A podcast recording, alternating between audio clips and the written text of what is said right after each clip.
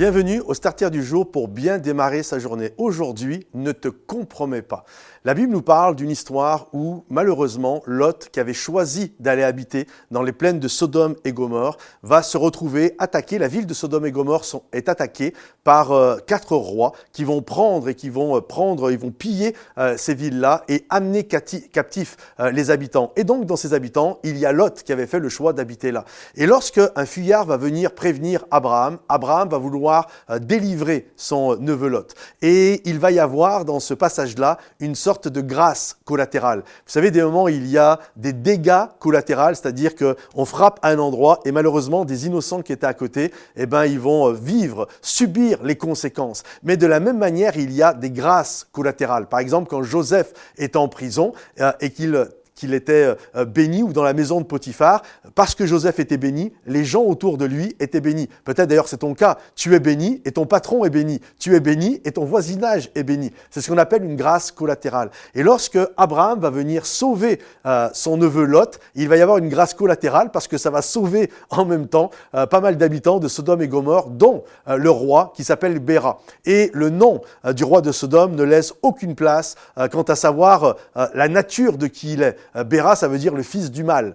Et, donc ça, c'est le roi euh, de Sodome et Gomorre. Et lorsque ce roi, finalement, a été, euh, a été sauvé par la main d'Abraham, c'est fou quand on y pense, et qu'ils vont revenir avec les biens, la Bible nous dit que ce roi va vouloir compromettre Abraham. Il va lui dire, voilà, c'est génial, tu nous as tous sauvés, et voici ce que je te propose, prends, récupère pour toi tout le butin et tout ce que, toutes les richesses qu'il y a, tu les, prends pour, tu les prends pour toi. Et Abraham, qui est un homme spirituel, euh, qui connaît les choses de la vie, sait que c'est un piège. Il ne veut pas se retrouver être le débiteur de Béra, du fils du mal. Il ne veut pas se retrouver être le débiteur du roi de Sodome. Alors il va lui dire, écoute bien, même, c'est fort quand même que Abraham, et il aurait pu juste dire non, non, ça, ça ne me convient pas. Mais Abraham, on voit vraiment qu'il prend position. Il dit même les lacets d'un soulier, c'est-à-dire même dans le butin, ce qui n'a aucun aucune valeur, je ne le veux même pas.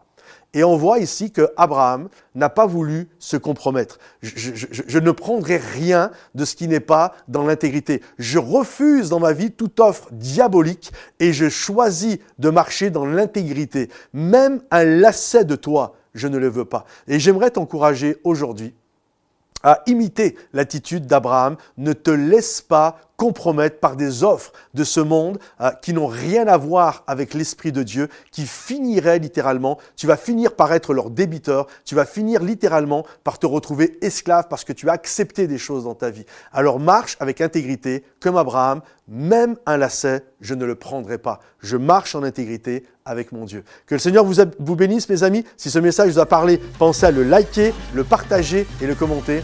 Et à bientôt. Bye bye.